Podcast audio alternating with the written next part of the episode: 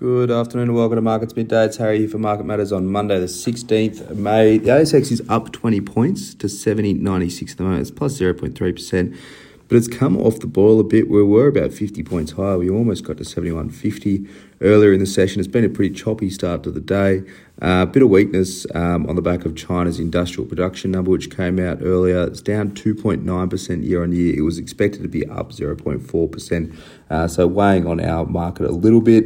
Giving up a lot of ground, a lot of good ground early. In terms of the sectors, the industrials is the standout. That's up 2.5%. Tech is up 1.97%. The worst sectors, healthcare is down 0.61% and materials down 0.37%.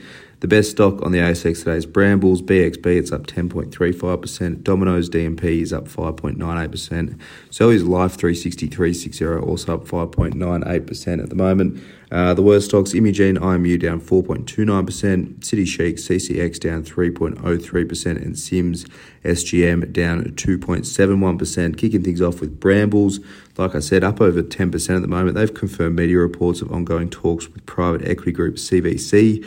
Today, talks are pretty preliminary in nature, so no formal proposals being put forward as yet. Media reports suggesting a $20 billion value, which is sort of where shares are trading at now, so you'd expect a little bit of a premium on top of that as well. Talks ongoing. Interesting to see how this one plays out for Brambles. They've sort of been a bit of a nothing sort of progress for their company over the last few years. And private equity now sees that as a bit of value, sees they can do a bit of stripping and the like. They've also got a buyback in place that's almost about to wrap up as well. Goodman Group, GMG, it's up 1.42%. They've reconfirmed FY22 guidance today to try and ease the market concerns. They're expecting EPS growth of 23%, dividends of 30 cents per share. Like-for-like property income is up 3.7% in the third quarter, and occupancy is pretty tight at 98.7%, and that's up a little bit from their first half result. It's 98.4% at their first half result. They say they remain pretty well placed to increase rents along the way, plus they're bringing a few more developments to market. There's plenty of work in hand for Goodman at the moment, so building some new sites. There were some concerns around the outlook after Amazon said it had taken on too much warehouse capacity. Amazon's one of Goodman's largest customers, but those concerns seem to have eased at the moment, at least for now.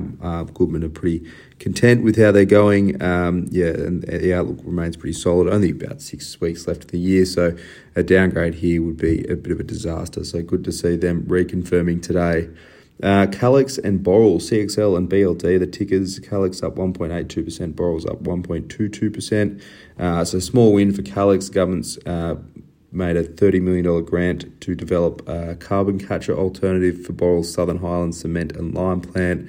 Just another box ticked for Calix there, so they're continuing to bring products to market. This cement and lime manufacturing process that Calix has is probably their key one at the moment. It's probably closest to commercial value here. So another little win. And I expect to see more commercial agreements in place for Calix with this carbon capture sort of alternative that they've got for particularly for the cement manufacturing.